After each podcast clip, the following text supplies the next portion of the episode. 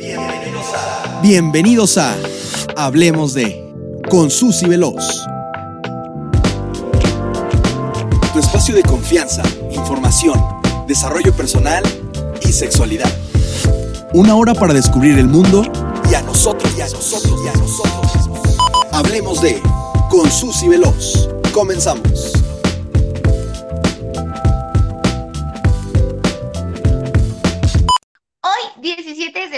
Septiembre de 2020, comenzamos con una transmisión más de Hablemos de con Susy Veloz. Sean todos ustedes bienvenidos y bienvenidas.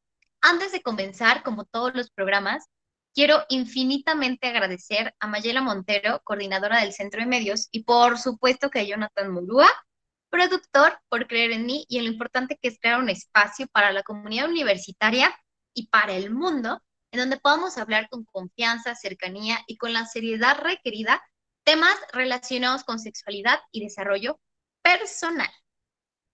Hoy hablaremos de virginidad. Imagínense a Sekai, o pónganle el nombre que ustedes quieran. Un adolescente de 16 años que vive en un área en Zimbabue, África, donde se hacen exámenes para comprobar la virginidad de las jovencitas. Resulta que le llega el turno a Sekai para examinarse. Una anciana le pide que se acueste, abra las piernas y acción seguida ella introduce en la vagina un dedo. Dedo que ya ha sido insertado en las partes íntimas de otras jovencitas durante el día. De esta forma se determina si aún es virgen. ¿Cómo creen ustedes que se cae se sentiría? Lamentablemente la práctica del examen de la virginidad ha revivido en el, o sea, ha revivido en el transcurso de los años y actualmente incluso se practica. La gente alega que de esta forma protegen la identidad africana y su cultura. Diversos grupos, incluso tribus, iglesias, familias, etcétera, realizan el examen de virginidad en lugares como Malawi, Sudáfrica, Suazilandia, Zimbabue y otros países mexicanos, mexicanos, perdón, africanos. Voy a tomar clases de geografía ahora. El examen puede efectuarse en niñas de hasta 5 años de edad, o sea, a partir de los 5 años de edad ya son candidatas a pasar a este examen. Si se determina que una niña o adolescente no es virgen, el precio que un hombre paga por ella como prometida será mucho, mucho menos, o será mucho más inferior a lo estipulado, o incluso puede negarse a casarse con ella. Aunque el hombre acceda a casarse, la familia y la niña o adolescente a menudo será objeto de deshonra y de burla. A los chicos, en cambio, no se les somete a tales exámenes íntimos. De hecho, ni siquiera se espera que como tal lleguen vírgenes al matrimonio. Si llegan así bien, si no, no pasa nada. A ellos, además de que no se pone en cuestión su pureza sexual. ¿Por qué se hace este examen de virginidad? Primero, el objetivo es determinar la pureza sexual, como ya lo dijimos, y además desalentar a los adolescentes, escuchen esto, a no tener relaciones sexuales antes del matrimonio para evitar las infecciones de transmisión sexual, como, por ejemplo, el SIDA.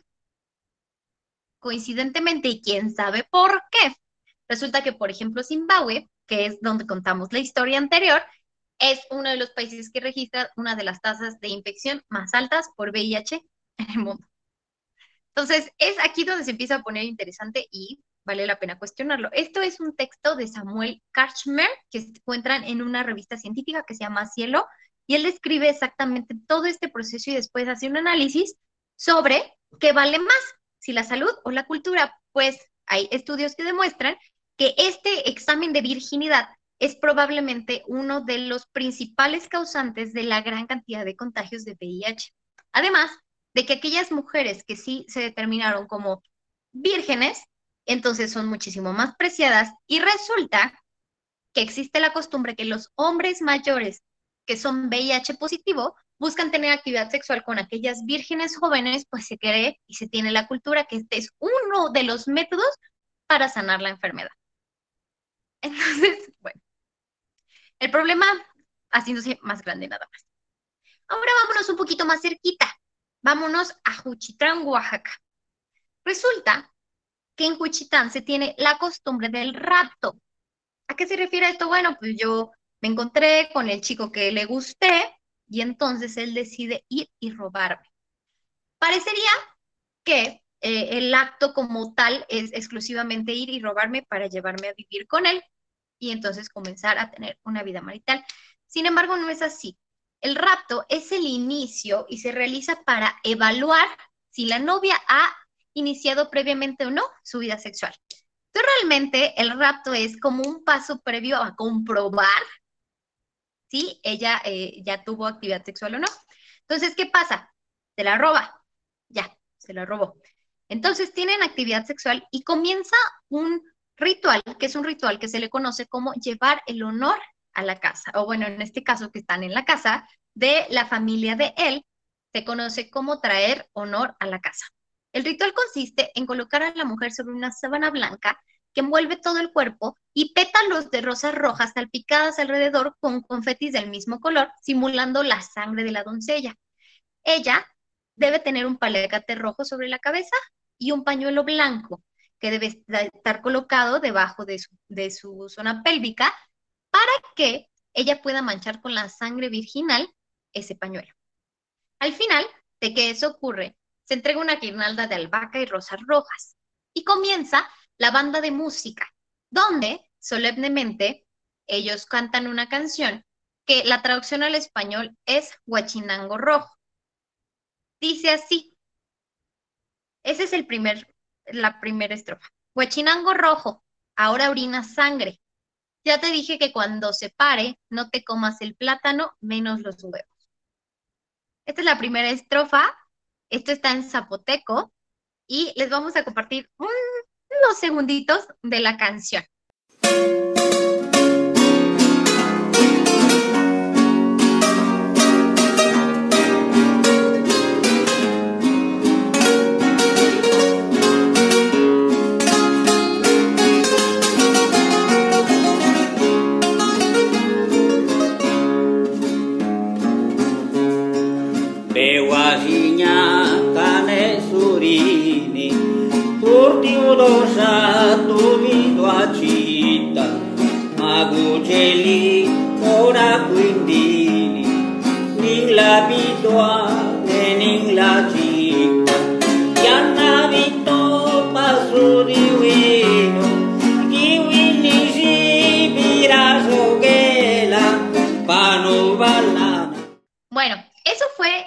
Eh, un, pedacito de la pieza musical. Imagínense la imagen. Está en la, la, en la casa de, del él, para empezar. O sea, ella robada va a la casa de él.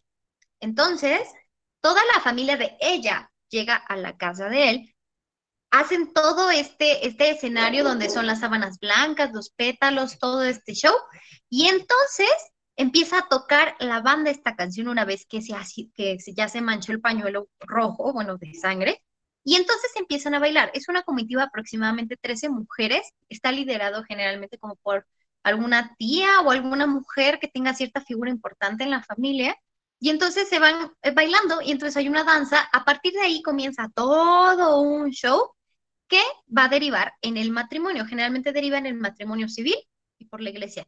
De esto les puedo recomendar que justo encontré una tesis, de verdad que es, o sea, es una tesis de 333 páginas donde explican justamente todo el proceso y todo el ritual que se tiene aquí y la importancia de la importancia que tiene la virginidad. Aquí viene la siguiente pregunta, ¿qué pasa cuando resulta que no manchó de sangre el pañuelo?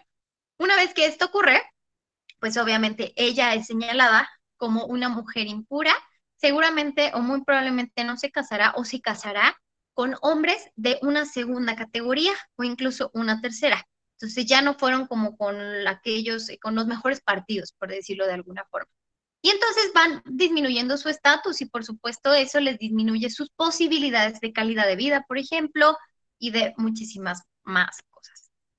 Entonces, bueno, ahora, en los dos casos que estamos hablando, que ya nos fuimos a África, ya estuvimos en Oaxaca, ¿no? Aquí como más cerquita, pues resulta que los dos espera que se sangre y en los dos espera algo que es como una telita invisible que está, pero no está, y es el imen. Pareciese que el imen es el que determina y el que te dice si eres virgen o no por siempre en toda la vida. ¿Qué es el imen? Bueno, el imen es una membrana delgada que sí se encuentra presente en la, eh, que sí se encuentra presente en la, en la abertura vaginal, la cubre de forma parcial. ¿Por qué digo esto? Porque puedes incluso nacer sin imen. Puede ocurrir. O una vez que tú naciste con imen, hay cuatro tipos de imen. Hay uno que es anular, que es así un circulito, que literal es una membrana que se ve a la entrada de la abertura vaginal. Hay uno que le llaman imen tabicado, que puede ser como un yin yang, de cuenta, es un circulito como con una, así como que se ve como que está, pero no está. También tenemos el imen cribriforme, se llama. El imen cribriforme es como una telita, como una coladerita, con muchos puntitos. Puede no haber imen y es completamente natural que así se haya nacido, o existe el imen imperforado. Ese es muy complejo porque se requiere de una ya eh, cirugía donde hay que romper el imen, pues finalmente en su momento no podrá salir, por ejemplo, la sangre menstrual o, tendrás ya como ciertos problemas de salud. Entonces, este imen es tan delgadito que incluso puede romperse antes de iniciar la actividad sexual con algún golpe o alguna caída. Por ejemplo, hace unos días yo hablaba con una amiga que me contaba que ella de niña, jugando en estos castillitos que, que encuentras como de juegos para niños, ella iba corriendo, se tropieza y justo se cae, hagan de cuenta como de la torre del castillito, y cae con las piernas abiertas en el inicio de la resbaladilla. Entonces cae con las piernas abiertas, se lastimó, por supuesto, lloró y hubo un sangrado. Como tal, no se hizo la revisión del imen, pero es muy probable que, por ejemplo, en un accidente como ese, el imen se haya roto y no tiene absolutamente nada que ver con la actividad sexual de esta persona. Entonces, bueno, este es, este es como para empezar a entrar como en contexto y empezar a entender de dónde viene todo este sentido de virginidad y aquí es donde me encantaría escuchar a Frida Mejía Herrera. Ella es licenciada en psicología. Para mí es un honor y a mí me encanta que haya aceptado estar aquí conmigo para que discutamos justamente sobre la virginidad y particularmente sobre lo simbólico. O sea, ¿por qué es tan importante? ¿Por qué decimos, en una telita estamos poniendo incluso el estatus, por ejemplo, ¿no? Depende de la cultura que la mujer pueda acceder o no.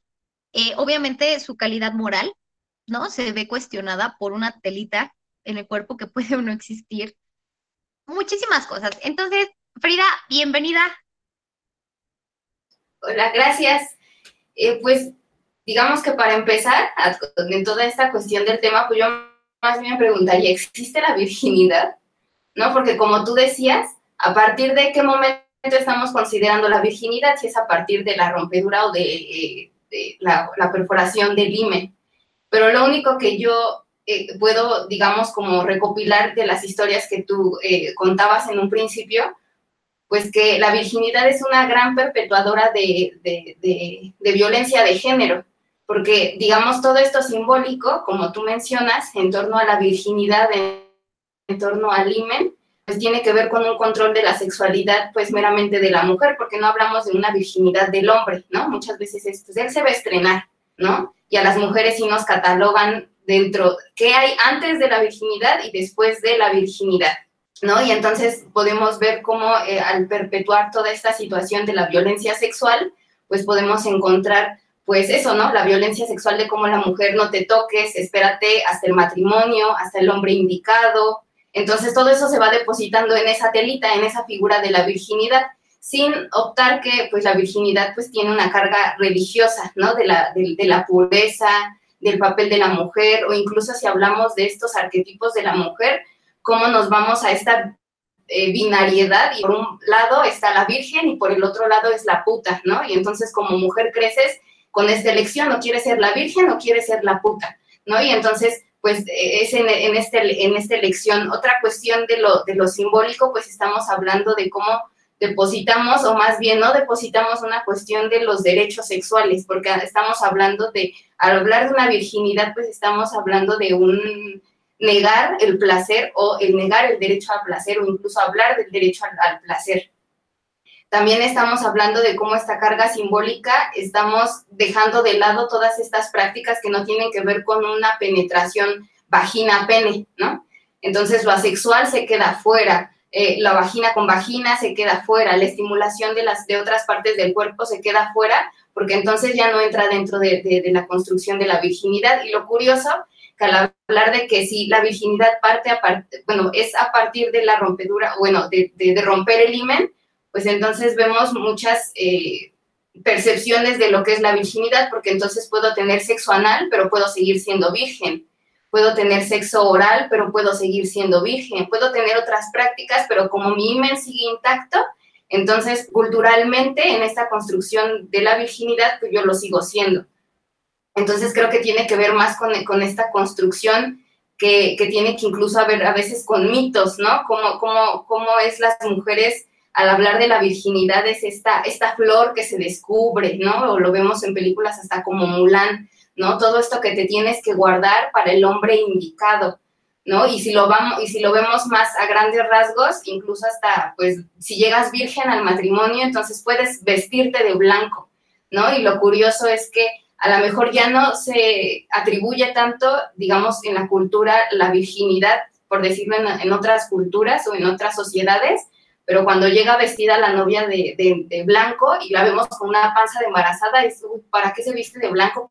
Pues sí, claramente ya no es virgen, ¿no? O un virgen, pues si mi, amiga es bien puta, ¿no? O sea, ¿cómo se viste de blanco si, si sabemos cómo es ella? ¿no? Y entonces le empezamos a depositar toda esta cuestión de, pues, menos valía a la mujer, porque entonces si a partir de esa práctica dejas de valer menos para la sociedad o para con quien estés. Aparte, a mí me llama mucho la atención, o sea, todo lo que estás hablando, todo está relacionado con símbolos, o sea, más allá que es interesante, pues, porque esos símbolos se convierten en una verdad, pero en realidad es porque yo le doy esa interpretación. Al final eh, es súper llamativo, ¿no? Como por ejemplo, en los 15 años.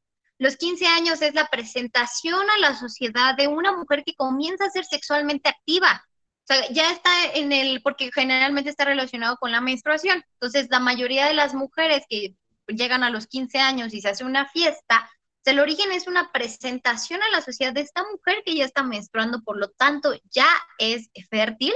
Y entonces comienza ya este, esta búsqueda, ¿no? De, la pareja, o sea, conozcan a mi producto para que eh, decidan, ¿no? Y empecemos a recibir ofertas al mejor postor. Esto viéndolo de una forma muy ruda y como muy eh, justo como desmarañando, ¿no? Como, como el simbolismo. Ahora, por ejemplo, yo viví una fiesta de 15 años que yo amé y disfruté, donde yo bailé todo lo que quise, donde fue el pretexto para que toda mi familia asistiera, donde fue un de las primeras borracheras de mis amigos, donde, o sea, entonces a mí me llama mucho la atención y creo que es bien interesante empezar a, a desmenuzar porque realmente la interpretación que damos a esos símbolos son los que se convierten en nuestras verdades. Y es donde empieza a ser bien complejo porque debemos ser bien atentas y atentos de qué, qué, qué verdades nos estamos creyendo. A mí me ha pasado, ¿no? Y, discutíamos igual Frida y yo antes, ¿no? Que decíamos, ahorita escuchan ustedes, ¿no? Esto que ocurre en África o en Oaxaca suena lejano, ¿no? O sea, como, ay, bueno, pero pues aquí es el Estado de México, ¿no? Aquí eso no se hace. O no, o si yo tengo, por ejemplo, muy probablemente si ustedes están escuchando en su casa, en su smartphone o en su lab, este programa, muy probablemente no tengan una condición social en la cual esto sea así tan, tan tangible. Sin embargo, existen sí, muchos simbolismos de esto, ¿no? Pero pareciera que al contrario. Yo igual platicaba con Frida y entonces de pronto también existen ciertos momentos donde parece actualmente que de hecho aquella persona que no es virgen, pues parece que es lo deseado parece ser actualmente que es eh, la que tiene experiencia, la que, la que va sabiendo, la que está experimentando, pero la que no es un buen partido para casarte. Sí, claro, incluso dentro de esto simbólico también eh, podemos encontrar cómo al tener un valor máximo dentro de la virginidad, pues podemos hablar de, de, de, que tiene que ver con la elección, ¿no? Tiene que ver si tú eliges estar dentro de lo que es el concepto de virginidad o si estás fuera dentro de la virginidad, dentro o fuera dentro de lo del que es el concepto de virginidad.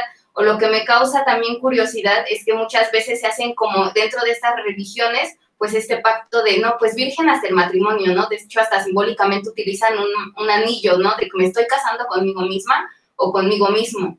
Pero entonces te das cuenta que se viene una plaga de matrimonios adolescentes o de gente muy joven que tiene poco de conocerse, pero más que por una decisión de casarse, pues es por esta decisión de, ah, bueno, como me lo permiten pasando el matrimonio, pues entonces pues me caso como para empezar a tener este tipo de prácticas y que no se ve de manera igual en hombres y mujeres, porque a la mujer es como que, uy, ya la perdiste, ¿y con quién? O incluso se romantiza, ¿no? De mi primera vez tiene que ser con velas, mi primera vez tiene que ser con pétalos, mi primera vez tiene que ser con el hombre indicado, ¿no? Y entonces también ahí mezclamos esto simbólico del sexo y el amor, ¿no? O del coito.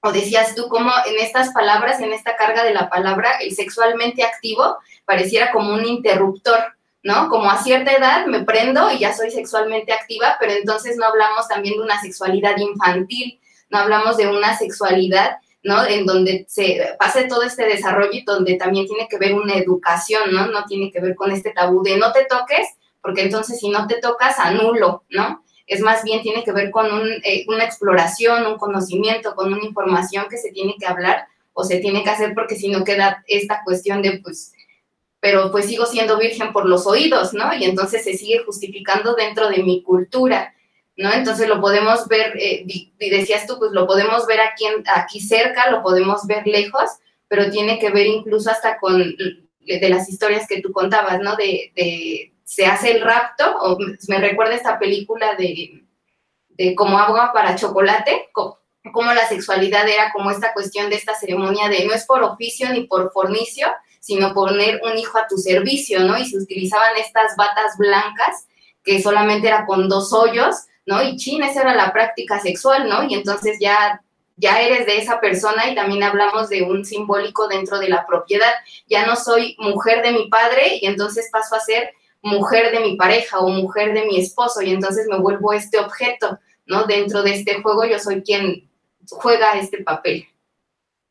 Eso, eso a mí me encanta y justo era parte de lo que del siguiente punto porque también nos, nos enfrentamos mucho a este doble discurso porque existe este discurso no primario de, de religioso de la importancia, para empezar, del matrimonio, ¿no? Del matrimonio como un ideal, o sea, el matrimonio como un ideal a llegar y formar una familia, que además debe ser heterosexual, que además debes de llegar virgen, que además debes estar enamorada, además debe haberse dado de forma mágica, porque si hay esfuerzo, pues no, no surgió, y además, bueno, ¿no? y además debes tener tres hijos, ¿no? Y sanos, ¿no? Porque si te sale con alguna discapacidad, pues tú eres mala madre. Y además debes desear estar embarazada. De, bueno, ya, sí, muy bien.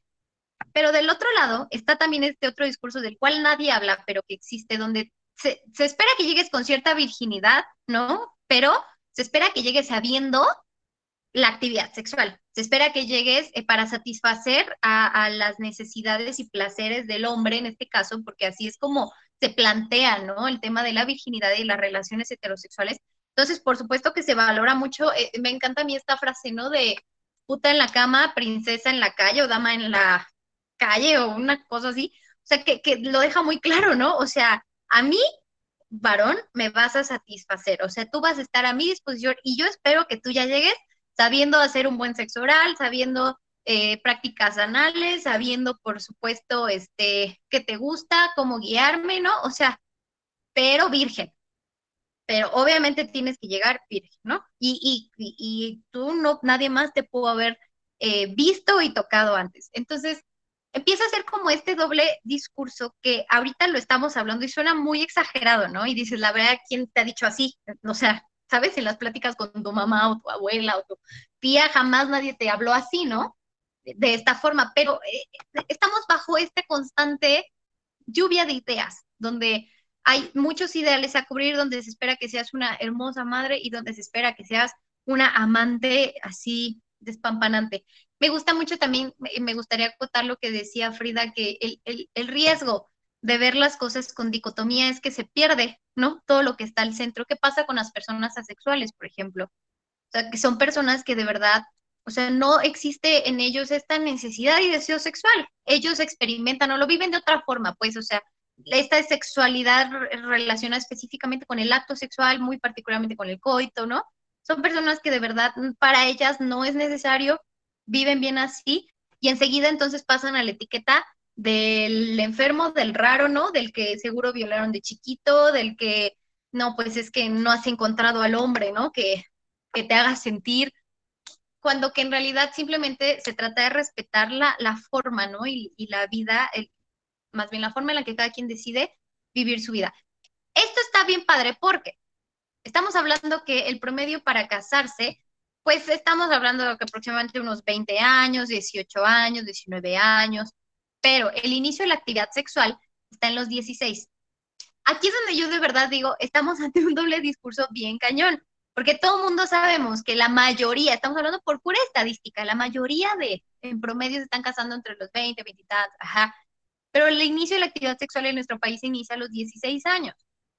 Entonces, ¿dónde está la congruencia entre estos discursos? La importancia de tener esta información y que todos los que nos escuchen la comiencen a entender son dos cosas. Si ustedes tienen, o sea, por ejemplo, eh, están encargados, ¿no? O, ustedes educan a, personas, este, adolescentes, por ejemplo, o a niños, o están en contacto, ¿no? Con, con personas mucho más jóvenes, es bien interesante que ustedes puedan empezar a entender que realmente este doble discurso, tanto ustedes lo vivieron como ellos lo están enfrentando, ¿no? Ellos y ellas. Entonces, que seamos, que sepamos cómo guiarles y además que empecemos a quitar este, este cejo de juicio, de, de carga sobre la actividad sexual que esta tiene, porque esta persona tiene, porque lo, el único fin de ese juicio es que esta persona no llegue a ser una buena esposa o un buen esposo, cuando que en realidad para empezar habría que preguntarle, ¿no? A esta persona, o, o sea, buscas un matrimonio, ¿no? ¿Cómo te gustaría a ti diseñarlo, ¿no? ¿Qué es lo, o sea, cuáles son tus expectativas de una relación? Y no únicamente irnos bajo lo que ya se supone que existe, ¿no? Y es lo que está marcado. Entonces, aquí sobre las edades es bien interesante. Aparte, México, por ejemplo, es uno de los países que, en los que tenemos del primer lugar, de los primeros lugares en embarazo adolescente. Entonces, evidentemente, la práctica sexual inicia a muy temprana edad, muy, muy, muy temprana edad. Y aparte hay que empezar a disociar que la actividad sexual no está relacionada con la búsqueda ni de la reproducción, esencialmente, ni de la formación de una familia, eh, por consecuencia. Está relacionada con el placer. O sea, el inicio de la actividad sexual es por el descubrimiento del cuerpo y el sentir placer. Ahí está. Entonces nosotros educamos a través del miedo a través de la educación sexual que muchos hemos recibido, no te vayas a embarazar, ¿no? O no vayas a embarazar a alguien, o ten cuidado en dónde la metes, ¿no? O sea, fíjate en dónde la metes, porque nada más la embarazas, o nada más me vienes aquí embarazada y, ok. Ahí estamos, si nosotros así lo hemos hecho o así hemos recibido esa educación, hay que empezar a abrir los ojos porque hemos recibido un pedacitito de la gran cantidad y gran universo de información y cosas que hay alrededor de esto. ¿Qué piensas de esto, Frida? Pues que sí, nuestra cultura es grandísima en la cuestión falocéntrica, se centra incluso hasta los estudios de educación sexual o dentro de las especialidades como sexualidad que se enseñan, pues vemos a Money, a Kinsey, a Master Johnson, ¿no? Y entonces vemos que también esos discursos siguen reproduciendo que en torno a la virginidad está alejar lo más posible, por ejemplo, del clítoris. No hay que hablar del clítoris, ¿no? Porque entonces ahí es donde está todo el deseo de las mujeres. Y mientras tengamos el control de que la mujer, al ser virgen, todo su poder o todo su, eh, digamos, su construcción está en el ser virgen y al quitárselo ya no vale nada, entonces, imagínense el acabose que se hace cuando conocemos pues la cuestión del clítoris, ¿no? Y lo que tú decías, que, el sexo no solamente está esa penetración. Veía una publicación que me parecía muy graciosa que tenía que ver con el delicioso, ¿no? El delicioso no solamente se trata de meter y sacar, el delicioso también tiene que ver con una responsabilidad en la educación sexual, una educación o una, eh, digamos, responsabilidad emocional, que también tiene que ver cómo también, digamos, eh, esta cuestión o esta curva de cómo la sexualidad se presenta más temprana o este coito más bien se presenta a edades más tempranas, también tiene que ver cómo la percepción al tener mi primer coito es como esta posición de adultez, ya me veo adulta, ya me veo adulto a partir de esta práctica, sin eh, tomar en cuenta cómo todos los medios de comunicación te dicen, pues coge, coge, coge, coge, coge, ¿no? O este consumo de pornografía, ¿no? Veía que, por ejemplo, toda esta cuestión de la cuarentena, por ejemplo, YouPorn eh, daba membresías gratis ¿no? Con tal de que no salieras de tu casa, pero no nos damos cuenta cómo, ¿no? pero también viene como, también viene como toda esta segunda opción de al esta pornografía, eh, digamos, tiene que ver con un consumo, como la mujer sigue siendo objeto, y entonces los primeros videos o las primeras, digamos, top de, de YouPorn tiene que ver con el sometimiento de la mujer. Y entonces aprendemos que la sexualidad es el someter el cuerpo de la otra persona. Y entonces al someterlo, pues vemos que, como decía en un principio, la virginidad en la mujer es, uy, ya no eres virgen, ya no vales mucho. Y que incluso se puede prestar a ciertas violencias en donde el novio es de, pues, ¿quién te va a querer, no? Si ya fuiste mía, pues ya nadie te va a querer, o tu familiar, ¿no? Pues es que ya anduviste con él, ya, mijita, ya nadie va a querer estar contigo.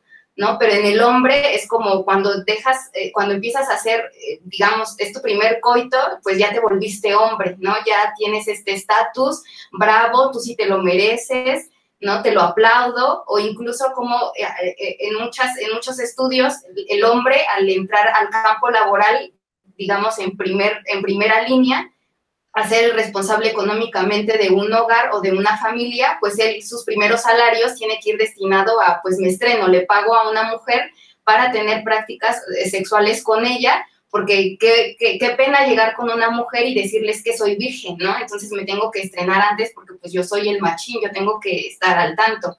O como muchas veces en esta cuestión, al separar toda esta cuestión de, la sexual sexualidad humana, me veo como pues es mi vulva, es mi vagina, ¿no? Ya ni siquiera le nombro como tiene que ser.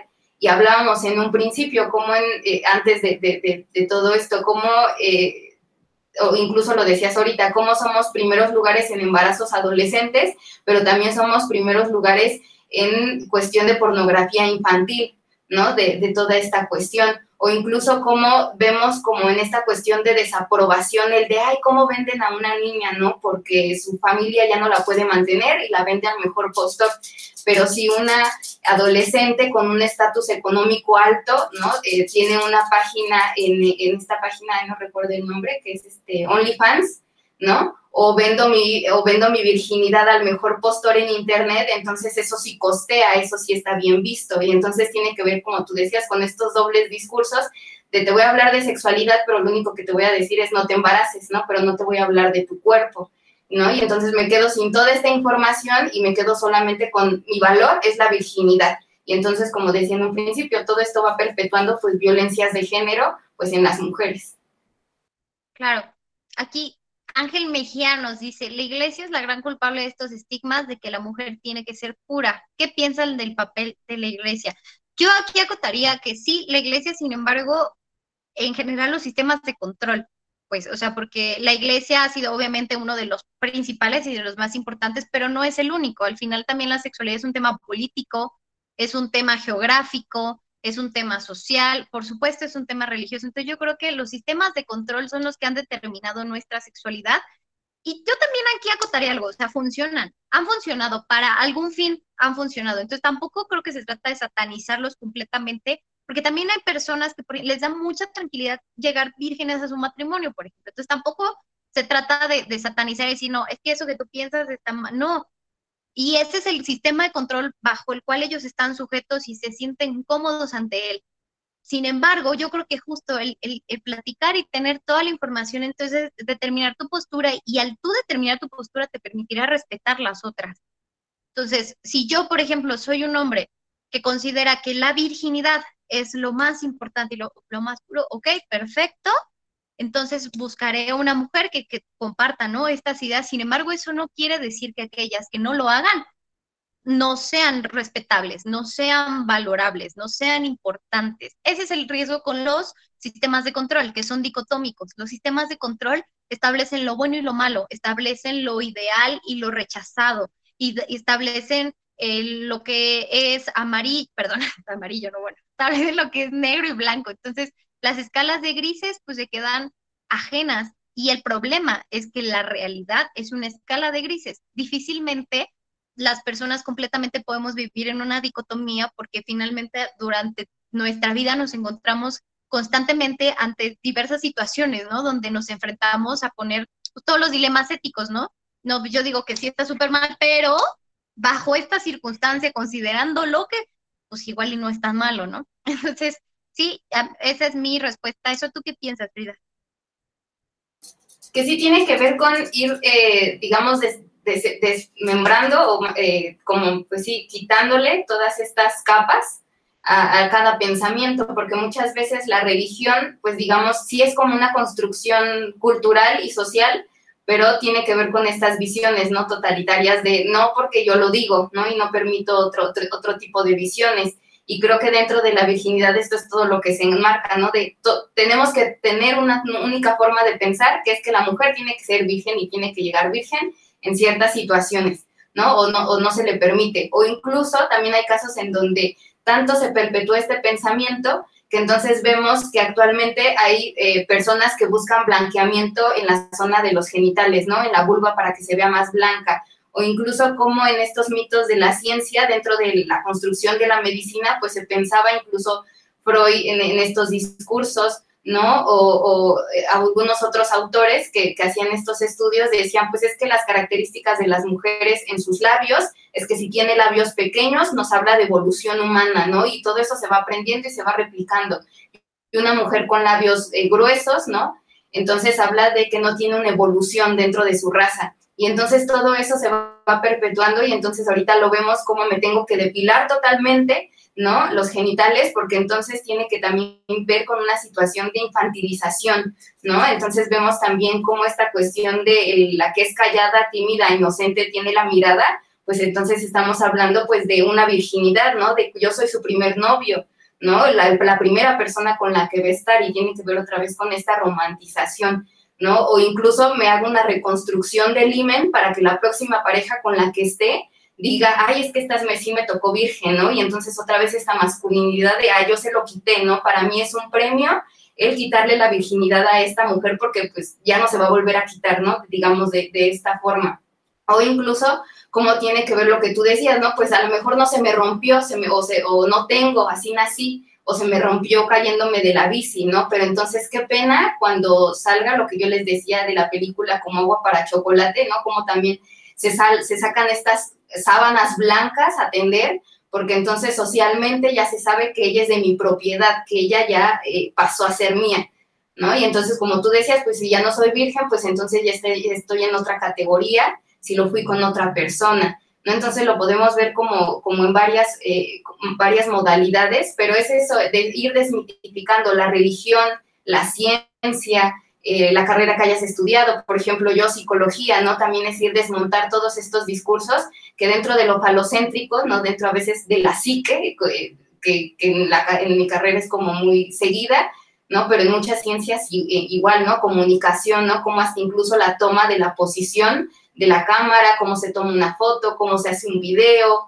¿no? Incluso hablábamos de la pornografía hace ratito, hay mucha pornografía que tiene eh, perspectiva de género, que es pornografía hecha por mujeres feministas, ¿no? Y que vemos también la cuestión del posporno, ¿no? Entonces creo que tiene que ver con eh, hablar, sí, de la virginidad, pero cómo de la virginidad se van saliendo todas estas aristas y que las vamos a encontrar en cómo es en torno a los tabús de la sexualidad, principalmente de la mujer y también del hombre, pero sí, eh, principalmente porque pasa por el cuerpo de, de la mujer. Claro, Aquí eh, en vivo dice, hola, buenas noches, un abrazo, Susi, interesante tema, ella es mi abuelita, así es que muchas gracias por estar escuchando este tema. Y Pepe nos manda dos manitas, dos manitas de vuelta. Sí, yo creo que justo la, la importancia de estos temas y, y, Frida estaba llegando a uno de los puntos más importantes que vamos a unir con lo que sigue, que son los mitos de la virginidad es justo, se trata de que quienes nos escuchen tengan herramientas e información como para poder realmente empezar como a, a desmenuzar, a desmenuzar las sensaciones y entonces a crear un propio autoconcepto. Creo que de eso se trata en general, porque ya todos lo hemos visto y más en este despertar de conciencia, ¿no? Que actualmente vivimos, si nos dejamos guiar completamente o nos enfocamos completamente en el deber ser, en lo que pues empezamos a chocar con muchas cosas que para empezar, incluso en nuestra realidad ni siquiera existen, ¿no? A mí me da mucha risa el, eh, debes estar ahorita, ¿no? El ideal, por ejemplo, que tengas ya una casa, ¿no? Mis papás a mi edad ya habían comprado una casa, ¿no? Y entonces, así como eso, pues cuántas personas no están en esa situación, ¿no? Y, yo no tengo una casa y no me alcanza, ¿no? Y, vivo con roomies aparte, ¿no? Y entonces el juicio de mi madre a lo mejor, ¿no? De, mm, ¿no? O sea, ¿y eso qué es, no? o eso, o eres o no eres, ¿no? O el novio, ya me voy a juntar con mi novio, ¿no? Porque es un tema, justo como decíamos, sistemas de control económico. Si, si juntamos a dos personas que tienen un ingreso y no tienen hijos, es una conveniencia total para un sistema económico que actualmente funciona. son dos personas con, que incrementan, ¿no? Su, su ingreso, su posibilidad adquisitiva, por supuesto, incrementa y no tienen compromisos eh, adicionales como los hijos, por ejemplo, ¿no? Entonces, vamos, se empiezan a crear este tipo de relaciones y entonces se trata de que tú empieces a determinar pues tu autoconcepto, el que tú hayas tenido actividad sexual antes de casarte, no te determina como la puta loca que, que en los sistemas de control se te etiqueta. A menos que tú decidas que así sea, y es donde empieza a ser tan rudo. Porque a muchas veces sí nos sentimos mal, o sea, sí, y yo, yo, por ejemplo, yo de forma muy personal lo experimenté. Yo tuve mi actividad sexual con mi primer novio, que hablando de los mitos, ¿no? Este, románticos del amor, para mí, por supuesto, que era mi, ideal y era la persona con la que iba a estar el resto de mi vida, como seguramente muchas de, nosotras, como mujeres mexicanas, ¿no? Latinas en este caso.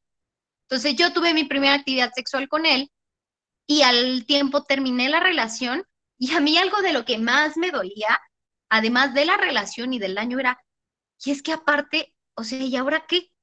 ¿Y ahora cómo? O sea, era una cosa muy interna y decía, ¿y ahora cómo me voy a presentar con alguien más? y pues yo ya tuve actividad sexual, ¿no? Y era algo que de verdad era de las cosas que más me dolían. Y entonces, si yo hubiese tenido más herramientas, hubiese podido entender que, bueno, son cosas distintas, ¿no? Una cosa no está unida a la otra. Y al final, por ejemplo, en este caso, ¿no? Yo salí de esta relación porque era una relación tóxica y me estaba lastimando. Pero si yo no hubiese tenido más herramientas, incluso hasta ahí me quedo, ¿no? Porque pues es que justo yo ya, yo ya no soy virgen y entonces pues cómo me voy a presentar ante otra persona, ¿no? Bajo, bajo este, esta circunstancia, ¿no? También creo que es algo que afecta mucho, por ejemplo, a las mamás solteras. Y México también es un país de muchísimas mamás solteras, ¿no? Evidentemente, si tienes un hijo, pues no te cayó del cielo, ¿no? O sea, has tenido actividad sexual. Y entonces existe este juicio, ¿no? De la mamá soltera, pues además de que ya no le funcionó, ¿no? Tiene una carga y existe este juicio sexual ¿no? Respecto a que, bueno, y además no es virgen, evidentemente. Entonces empieza, empieza a permear a todos los tipos de relaciones. Antes de pasar a los mitos, también me gustaría como platicarles algo que fue muy interesante. interesante. Encontré una investigación que habla sobre la percepción de la virginidad a los eh, en la comunidad homosexual. Y entonces, la conclusión que ellos tenían es que básicamente para la comunidad homosexual, la y bueno, hablamos eh, como gays y lesbianas para nombrarles de alguna forma, ¿no? Para, para ejemplificarlo. No existe este tal como este concepto de virginidad como tal, pues está enfocado el concepto 100% en, en el coito. Entonces, eh, vagina, pene, justo como decía Frida. Entonces, en una actividad homosexual, pues encuentras otro tipo de combinaciones, otro tipo de, de, de actividad, y entonces como tal no existe este, este rito de iniciación no existe para ellos ni ellas esta, esta sensación de ya estoy nuevo o no, o esta presión o este ideal, como en general, ¿no? Seguramente habrá para quien sí, pero hablando como de una generalidad, no existe porque además ellos explican que no, el no tener esta actividad sexual no les da como esta entrada a la posibilidad del parentesco, relacionado con lo que nos enseña la iglesia, que la actividad sexual está exclusiva para la reproducción. Entonces, la pérdida de virginidad debe estar en ese ideal relacionada con la reproducción. Al ser prácticas homosexuales y que no pongas en riesgo, ¿no? Entre comillas, esa, esa posibilidad de, poder tener, eh, embarazarte, pues en este caso, o embarazar a alguien, entonces no existe este concepto de virginidad. A mí me parece eso muy interesante, la verdad, te los quería compartir. Entonces hablemos de mitos. Cuéntanos unos mitos, pero Frida, a ver, cuéntame así mitos que tú tenías tú, así de cuando de cuando tú empezaste tu actividad sexual o así en la vida? Pues, por ejemplo, mis tías me decían que ya no me brillaban los ojos. Cuando me veían me decían, no, es que tú ya tienes otra mirada, ya no te brillan los ojos. Y yo, ok, ¿no? Yo veía mis ojos iguales. ¿No? O eh, eh, ¿no? Yo así, ¿no? Era esta cuestión de estar vigilando hasta el cuerpo por cómo se, se, se comportaba o cómo, o cómo era. O muchas veces en la, eh, había fiestas en donde pues no sé, te metías con alguien a fajar o conocías a alguien con quien te besabas y entonces era de, no, es que él ya corrió el rumor, ¿no? De que este, estuvo contigo, ¿no? Y nada más se quedaba con él, estuvo contigo, pero no se habla de qué más pasó, pero el estar contigo ya era como, no, pues ya, ya tuvieron ahí coito, ¿no? Y entonces era también esta cuestión de, pues, eh, eh, era broma, ¿no? Fue un rumor, fue un chisme, ¿no? Pero entonces era como, ah, claro, él es el hombre, a él le creemos, ¿no? Pero creo que todas van relacionadas a esta cuestión del, del consentimiento, ¿no? De que muchas veces pues no tenía la información o que muchas veces eran personas que eran más grandes que yo, ¿no? Y entonces vemos también este ejercicio de poder o muchas veces tenía que ver con esta cuestión de que tu mamá o tu papá no te hablaban de la cuestión de la educación sexual y entonces tenías que, eh, digo, en mi casa sí hubo como esta apertura de hablar de la sexualidad, pero sí tenía muchas amigas que era cuestión de, no, es que, pues, es que el hablar de eso va a propagar que tengas relaciones, ¿no? O que, te, o que, o que cojas, ¿no? Prácticamente. O incluso, pues, no, no muy lejos. Actualmente eh, vemos que en muchas ferias de salud se niegan a regalar condones, ¿no? Instituciones educativas, instituciones religiosas, ¿no? Porque entonces el regalar condones incita a que los adolescentes tengan estas prácticas, ¿no? O que muchas veces el hablar del tema es que eh, se te antoje, ¿no? O muchas veces tenía que ver con esta cuestión de, pues ni siquiera eh, enseñas genitales de estos de plástico, ¿no? El pene y la vulva, porque entonces también eh, tiene que ver con una cuestión de se les va a antojar, ¿no? Y entonces todo tenía que ver con que no hablar, porque el hablarlo va a incitar. Entonces todo hay que permanecerlo en esta cuestión de, de, lo privado. Y claro, yo también crecí con esta romantización de, claro, mi primera vez va a ser súper bonita, con el hombre indicado, con el hombre que amo, ¿no? Pero entonces pues vas creciendo, te vas deconstruyendo y te dices, no, pues lo que yo quiero pues es gozar, es pues todo, ¿no? O sea, es experimentar, ¿no? Porque pues eh, tiene que ver con esta conocimiento incluso el hablar de la masturbación, no te toques, ¿no? Como mujer no te puedes masturbar, tú no te puedes tocar, ¿no? Pero a un hombre pues sí se le aplaude, ¿no? Pero entonces vemos como veía muchos estudios como las mujeres pues hablan de su sexualidad plena a partir de los 30 años, ¿no? Y entonces yo, yo decía de adolescente, no mames, hasta que, perdón, hasta que cumpla 30 años voy a sentir un orgasmo, o sea, no, yo no quiero eso en mi vida. ¿No? Y entonces también tiene que ver con lo que tú decías, ¿no? Al buscar el placer exclusivo del hombre, pues entonces me niego yo al estar en esta cuestión de, eh, pues, ¿qué es lo que tú quieres? ¿Qué es lo que tú buscas? ¿No? En toda esta sumisión.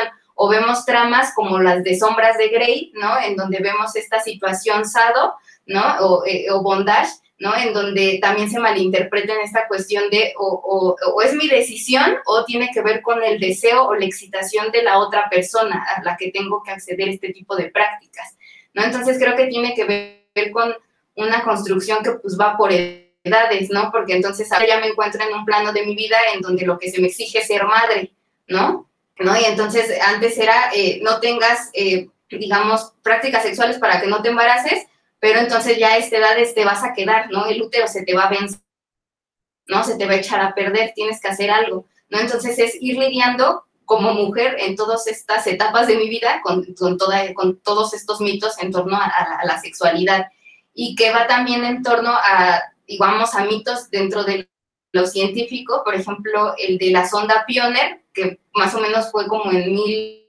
1900, sí, 1900, hay algo, si había, había vida en otros planetas o en otra parte del universo, decirles cómo estaba construida la identidad, bueno, un hombre y una mujer. Entonces vemos que cuando construye la vulva de la mujer, lo, lo mete como Barbie, ¿no? Toda plana de abajo, ¿no? Y pues es que los extraterrestres controlados pues se van a escandalizar cuando vean los genitales de la mujer. Eh, Jean-Paul Sartre, que hablando es una mujer o cómo es una sociedad, pues nos dice que pues la mujer puede ser un excremento, ¿no? Es un saco de excremento o es un orificio, ¿no? La sexualidad es eso, ¿no? O el coito es un orificio y quién tiene el orificio, pues la mujer y nosotras somos pues solamente ese hoyo o ese vacío eh, que tiene que ser llenado con, con un falo, ¿no? Dejando de lado otras identidades o esta construcción. O lo que se me hace también curioso es como en esta construcción lo que tú hablabas en la cuestión del matrimonio, cómo me cercioro de que ella me va a ser fiel porque vemos también como en la, en la historia, pues vemos estos cinturones de castidad, vemos todas estas eh, prácticas que tienen que ver con resguardarlo. Y pues que sí tiene que ver con, con, pues con todas estas construcciones, o incluso hablando ya de mitos como más específicos e indagando, eh, ubico a John Kellogg's, el de los cereales. Ajá.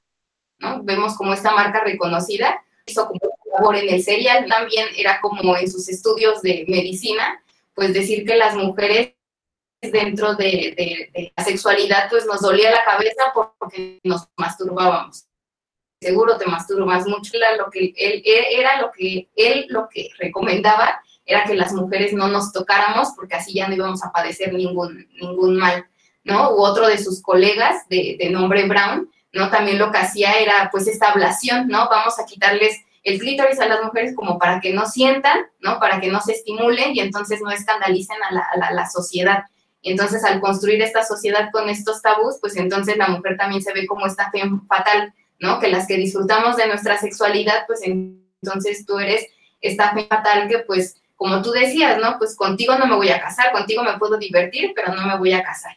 ¿no? Y entonces Brown era lo que hacía, ¿no? Si tú, hombre, tienes un problema con tu esposa que me pidió el divorcio, aunque no existía la figura como tal, pero ya me pidió la separación, pues entonces pues vamos a quitarle el clítoris para que se calme, ¿no? Que se quiere ir con su familia, pues le quitamos el clítoris para que se calme, ¿no? Y entonces tiene que ver con esta mutilación de los genitales, incluso de los cuerpos, que tiene que ver como para pues, este control o para control Sí, ahí a mí me gustaría contar, o sea, todo, todos los mitos están relacionados con sistemas de control. Ah, me hiciste pensar ahorita que estabas hablando de, hay un libro que se llama Historia de la Sexualidad de Michel Foucault, y ese a mí me encanta, y justo habla del silencio, y fue lo que me, me recordaste, o sea, hace todo un análisis, la verdad es que es un libro que yo recomiendo muchísimo si quieren de pronto así como que les explote el cerebro decir, ¡ah!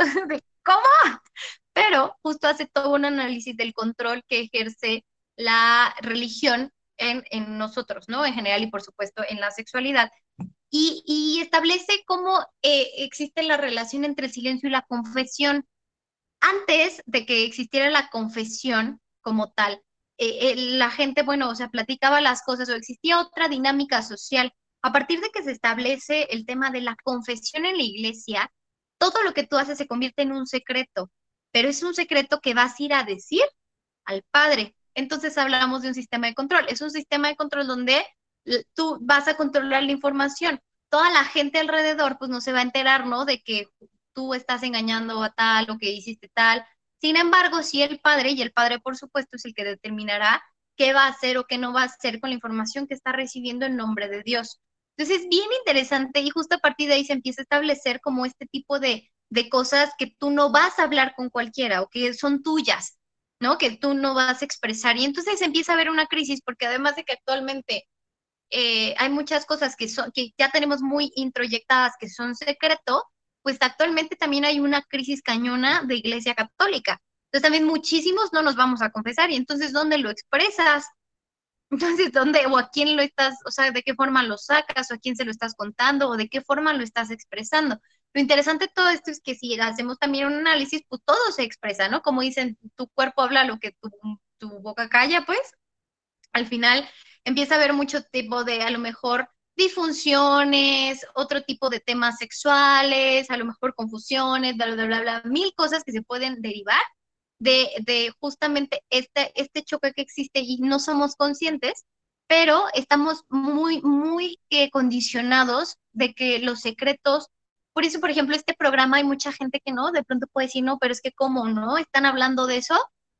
Pues sí, y se relaciona con el poder de la información. Yo jamás, y se los he compartido en varios programas, cuando yo empecé a estudiar mi maestría en sexología, yo jamás voy a olvidar que mi papá una vez me dijo, o sea, yo le dije, oye, papá, voy a entrar a estudiar sexología, ya, ya entré, ya me seleccionaron, no sé qué. mi papá me dijo, ah, entonces, ¿por qué? O sea, como que ya tienes muchas ganas, ¿no? De experimentar, ¿o qué? Yo así. Digo, aparte que me quería aventar de un puente, y dije, ¿qué? Y yo le decía, no, al contrario, el tener tanta información o el empezar a, a, absorber información a mí me permite tomar decisiones. O sea, de hecho, el que yo sepa varias cosas me permite protegerme, porque entonces ya no van a llegar a sorprenderme. Digo, no puede ser que no ocurra, ¿no? No puede ser que nadie no, no sea vulnerable. Sin embargo, el tener esta información a mí me ha permitido conscientemente protegerme y conscientemente cuidarme y conscientemente ser muchísimo más eh, cauta, ¿no? De, situaciones, de, cosas. también me llamó mucho la atención esto que decías de, de las Barbies. Fíjate que apenas yo hacía como una pequeña encuesta. Entonces hacía como un pequeño análisis sobre justo las inseguridades que muchas de nosotros tenemos respecto a nuestra, a la forma de nuestra vulva, la forma, el color y el vello, justo lo que acabas de mencionar. Y esto lo relacionaría con otro mito que me gustaría asomar a la virginidad, de lo que hablábamos de que estés apretadita. Y tú lo dijiste muy bien y lo relacionaste con Barbie. Está comprobado actualmente que la figura de Barbie fue una figura que en su momento fue muy útil para entretener y muy bonita, pero fue un sistema de control bien complejo. Y entonces estableció las relaciones heterosexuales como las únicas relaciones posibles, estableció un ideal de cuerpo, estableció un ideal, este, pues masculino, ¿no? Estableció un, eh, actividades específicas para la Barbie, la figura femenina, y dentro de esos son dos personajes de los cuales no tienen genitales, no existen.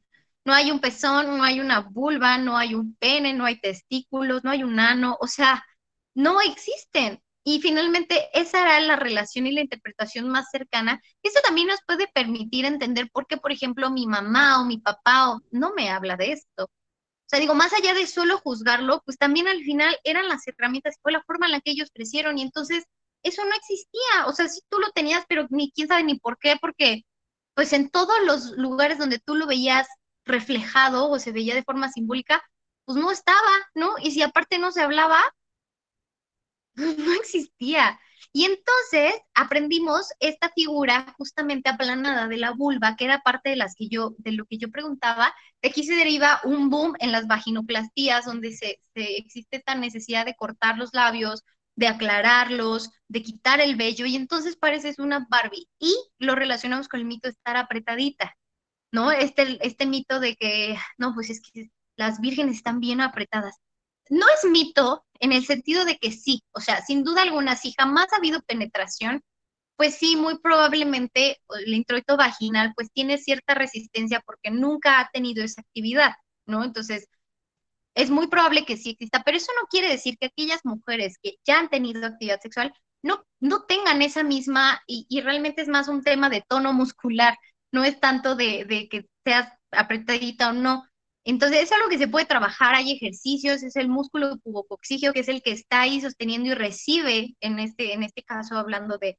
del cuerpo femenino que recibe un pene, y entonces como cualquier músculo, pues puede tener tono muscular y se trabaja, el piso pélvico se trabaja, o puedes no trabajarlo nunca y tampoco pasa nada. Entonces, sí es real que es probable que este, tengas una sensación distinta, pero no quiere decir que es la única forma, ni que si tú ya lo hiciste una vez, ya nunca más lo vas a tener y entonces por siempre vas a estar ya aguada o que... Claro que no, no, no ocurre así y es uno de los mitos más grandes también y yo eh, también me he enfrentado como mucho esta sensación, ¿no? De no, pues es que ella está más apretadita, con ella siente más y solo es una forma de violentar tu cuerpo y de no aceptar y también a lo mejor desconocimiento, que es un músculo, y que como todo músculo se puede trabajar, hay ejercicios específicos para esa zona. Entonces, dentro, y si se dan cuenta de todos los mitos que hemos hablado, pues los estamos eliminando. Sí, puede ser que estés más apretadita, pero tampoco quiere decir que si tú tuviste actividad sexual nunca lo vas a estar. Puedes estarlo. Incluso puedes tener hijos y hacer ejercicios de fortalecimiento de, peso de piso pélvico. O sea, los ojos te brillan o no te brillan, pues no manches, ¿no? O sea, no tienen nada que ver, ¿no? También, si no hay imen, no eres virgen, pues también va, ¿no? O sea, te pudiste haber nacido sin él, se te pudo haber roto antes, ¿no? Incluso a lo mejor tú te masturbabas antes de eso, ¿no? Y probablemente tú rompiste tu imen, no precisamente tuvo que haber sido un falo. Y bueno, el tema de ensanchamiento de caderas también es probable, y al final esto como, como una probabilidad de cuerpos que todos somos distintos, hay personas que tienen cierta modificación en sus caderas, pero son leves, o sea, no es como uno se lo imagina de que existe este miedo de que se van a dar cuenta. Yo recuerdo mucho esta sensación de que yo decía, no, es que mis papás se van a dar cuenta que yo ya tuve actividad sexual, porque qué tal que no me cae el pantalón, o qué tal que ya este, estoy muchísimo más ancha, y la verdad es que tampoco funciona así. Y también la idea, ¿no? De que caminas distinto. Justo hoy platicaba con unas amigas de este mito de, del caminado y varias decían que sí, que ellas al siguiente día de haber tenido su actividad sexual sentían que caminaban distinto. Pero está muy relacionado a mi conclusión cuando se tiene la actividad sexual por primera vez, existe un gran estrés, existe una gran presión, tu cuerpo está estresado, ¿no? Difícilmente realmente estás así entregada al momento, ¿no? Y relajada y súper disfrutando. Entonces, este nerviosismo lo único que genera, por supuesto, es una gran tensión en nuestro cuerpo. Eh, eh, vamos a empezar a ejecutar posiciones que no acostumbrábamos, o sea, no, no son naturales en el sentido de que no estaban en nuestra cotidianidad entonces pueden ser posiciones distintas, el cuerpo tiene otro tipo de trabajo y entonces es muy probable que existe cierto adolorimiento, como cuando realizas cualquier ejercicio nuevo. Obviamente tú le das esta connotación, ¿no? De que, bueno, es derivado de esto y tú sabes que tuviste esta actividad sexual, pero muy probablemente está relacionada justo con pues, tu cuerpo que está experimentando pues, otro tipo de, sensaciones, ¿no? De otro tipo de, de experiencias. Entonces, pues a mí me ha encantado este programa, me encanta que realmente eh, la idea es darles herramientas para que se sientan más tranquilos y tranquilas respecto a lo que es la virginidad y cómo la han vivido, ¿no? La experiencia que cada uno ha tenido. Ustedes como varones heterosexuales, si es que nos escuchan y están aquí, pues también les invito a que se den cuenta cuál es su percepción, ¿no? Respecto a, la virginidad de una mujer. Y si ustedes detectan que hay un tema ahí de valía, que hay un tema ahí de, pues incluso que les puede llevar a violentar, pues que lo reflexionen y que, y que entiendan primero de dónde viene y entonces lo acomoden en el lugar que les permita establecer relaciones sanas, donde ustedes no sean quienes violenten y les permitan tener un, piso y una sensación y una realidad de seguridad a las personas con las cuales ustedes establezcan pues una relación. Marce nos dice, es muy interesante este tema porque creo que todos hemos vivido los efectos de los mitos sobre la virginidad. Ojalá cambie la concepción de esto en el futuro pues la verdad yo confío que, por ejemplo, los que están educando ahorita personas o las personas como nosotros que somos personas jóvenes que escuchen este programa, pues podamos empezar a, generar estos cambios. Frida, conclusión. Mm, pues mi conclusión sería también en torno a un mito que tiene que ver con el mito de eh, que en la primera vez también vas a tener un orgasmo o en esta situación que eh, los ruidos, ¿no? Que tienes que hacer. Entonces, ah. mi reflexión sería en esta cuestión, pues más como recomendación. ¿Sí me escuchó? Sí. Sí. Hola. Sí, sí, sí. Sí, sí, sí. Ah, mi recomendación sería en esta cuestión de, pues, amiga, date no hay que fingir que coge rico el vato o la morra, ¿no? Que hay que dejárselos claro que no lo hacen bien, ¿no? Ya no hay que fingir y también que romper estos estereotipos en esta cuestión, hay que pensar en ser virgen o no, sino hay que pensar que tiene que ser consensuado cuando yo quiera, con quien yo quiera, y que aunque ya esté en el momento, hay una, una comediante, su especial lo pueden ver en una plataforma de televisión, eh, que se llama Malena Pichot, y ella hace este, esta, esta alegoría, dice, aunque ya lo tengas aquí en la boca, si quieres decir que no, es un no, y lo tienen que respetar y se tiene que, se tiene que respetar y se tiene que nombrar, ¿no? En, la cuestión del no. Entonces sí tiene que ser consensuado con una, eh, digamos, también una eh, consensuado en la cuestión de las emociones, una eh, inteligencia emocional y que tiene que ver con esta cuestión de ir desmontando qué es lo que yo quiero, porque si yo sé lo que yo quiero, pues va a ser más fácil entender la cuerpa o la otra persona. Perfecto, muchísimas gracias. Fíjate que aquí ahorita me hiciste pensar, igual apenas estoy, es bueno, es un audiolibro, bueno, que es un libro, pero yo lo escuché en audio, que se llama eh, La historia del sexo. Y fue bien interesante porque son muchos antropólogos y, analizan justamente, por ejemplo, el, tema de los sonidos. Resulta que los sonidos son un tema evolutivo. En su momento, bueno, ellos así lo determinan, ¿no? En su momento, y, y la pregunta era, ¿por qué los hombres casi no hacen ruido y ellas sí? y porque en este, en este ritual de apareamiento, ¿no? Que en su momento, pero estamos hablando de, de dentales, ¿no? O sea, vamos, estamos hablando de del hombre que antes empezó a ser erguido y después se desarrolló y bueno, o sea, de la vida, ¿no?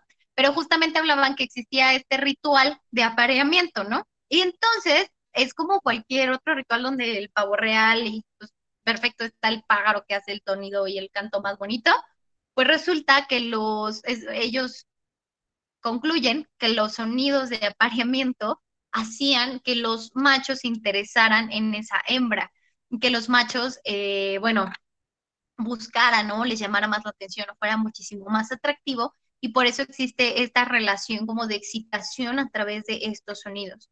Entonces digo, es, es interesante saberlo porque somos el resultado de la evolución, pero hay que acotar que la evolución no únicamente ha sido física, ¿no? Sino evidentemente en este momento tenemos la posibilidad de razonar y de entender. Y una vez más, decidir si a mí me gusta hacer ruidos y estoy cómoda con ello, si yo no me gusta y yo no estoy cómoda y no lo siento, ¿no? Como bien dice Frida, o de verdad no, no, no me gusta, pues no, no quiero lo que quieras, pues estás en completamente en tu derecho de, de tomar la posición que tú decidas. Aquí es donde es bien interesante empezar a discernir, por ejemplo, todo lo que encontramos en la pornografía y todas las expectativas sexuales. No son para todos. Y, y, eso solo es una referencia de cómo es ahí, pero eso no quiere decir que tu realidad sea esa ni que así sea para ti. Entonces, bueno, mi conclusión sería justo, tomen toda la información, determinen la posición que más les acomode, que más les haga sentir bien, que les permita establecer relaciones sanas y que les permita tener una vida en la cual puedan ustedes respetar, por supuesto, la forma en la que los demás piensan y sepan por qué ustedes piensan de la forma en la que piensan. O sea, que tengan realmente una idea de dónde viene esta idea, de por qué la tienen y entonces apropiarla, ir con ella y sobre todo consentimiento respetar a los demás y de forma personal, yo les comparto que mi posición es que la virginidad no determina, por supuesto, la calidad moral, no determina, por supuesto, las posibilidades económicas, académicas, profesionales de absolutamente nadie, y que eso está mejor, más relacionado a otras cosas que ni siquiera tienen que ver con la actividad sexual. ¿Vale? Entonces, gracias a todos por escucharnos, gracias por acompañarnos, Frida, infinitas gracias y de verdad que, pues, un abrazo a todos. Nos vemos el siguiente programa en Hablemos de con Susy Veloz y vayamos a tener una bonita noche de virginidad, digo, para pensar. Se cuidan mucho todos, muchas gracias. Esto fue Hablemos de, Hablemos de, tu espacio de confianza, información, desarrollo personal y sexualidad. Nos conectamos la próxima semana aquí en Radio Congeladora. Hablemos de. Hablemos de. Hablemos de.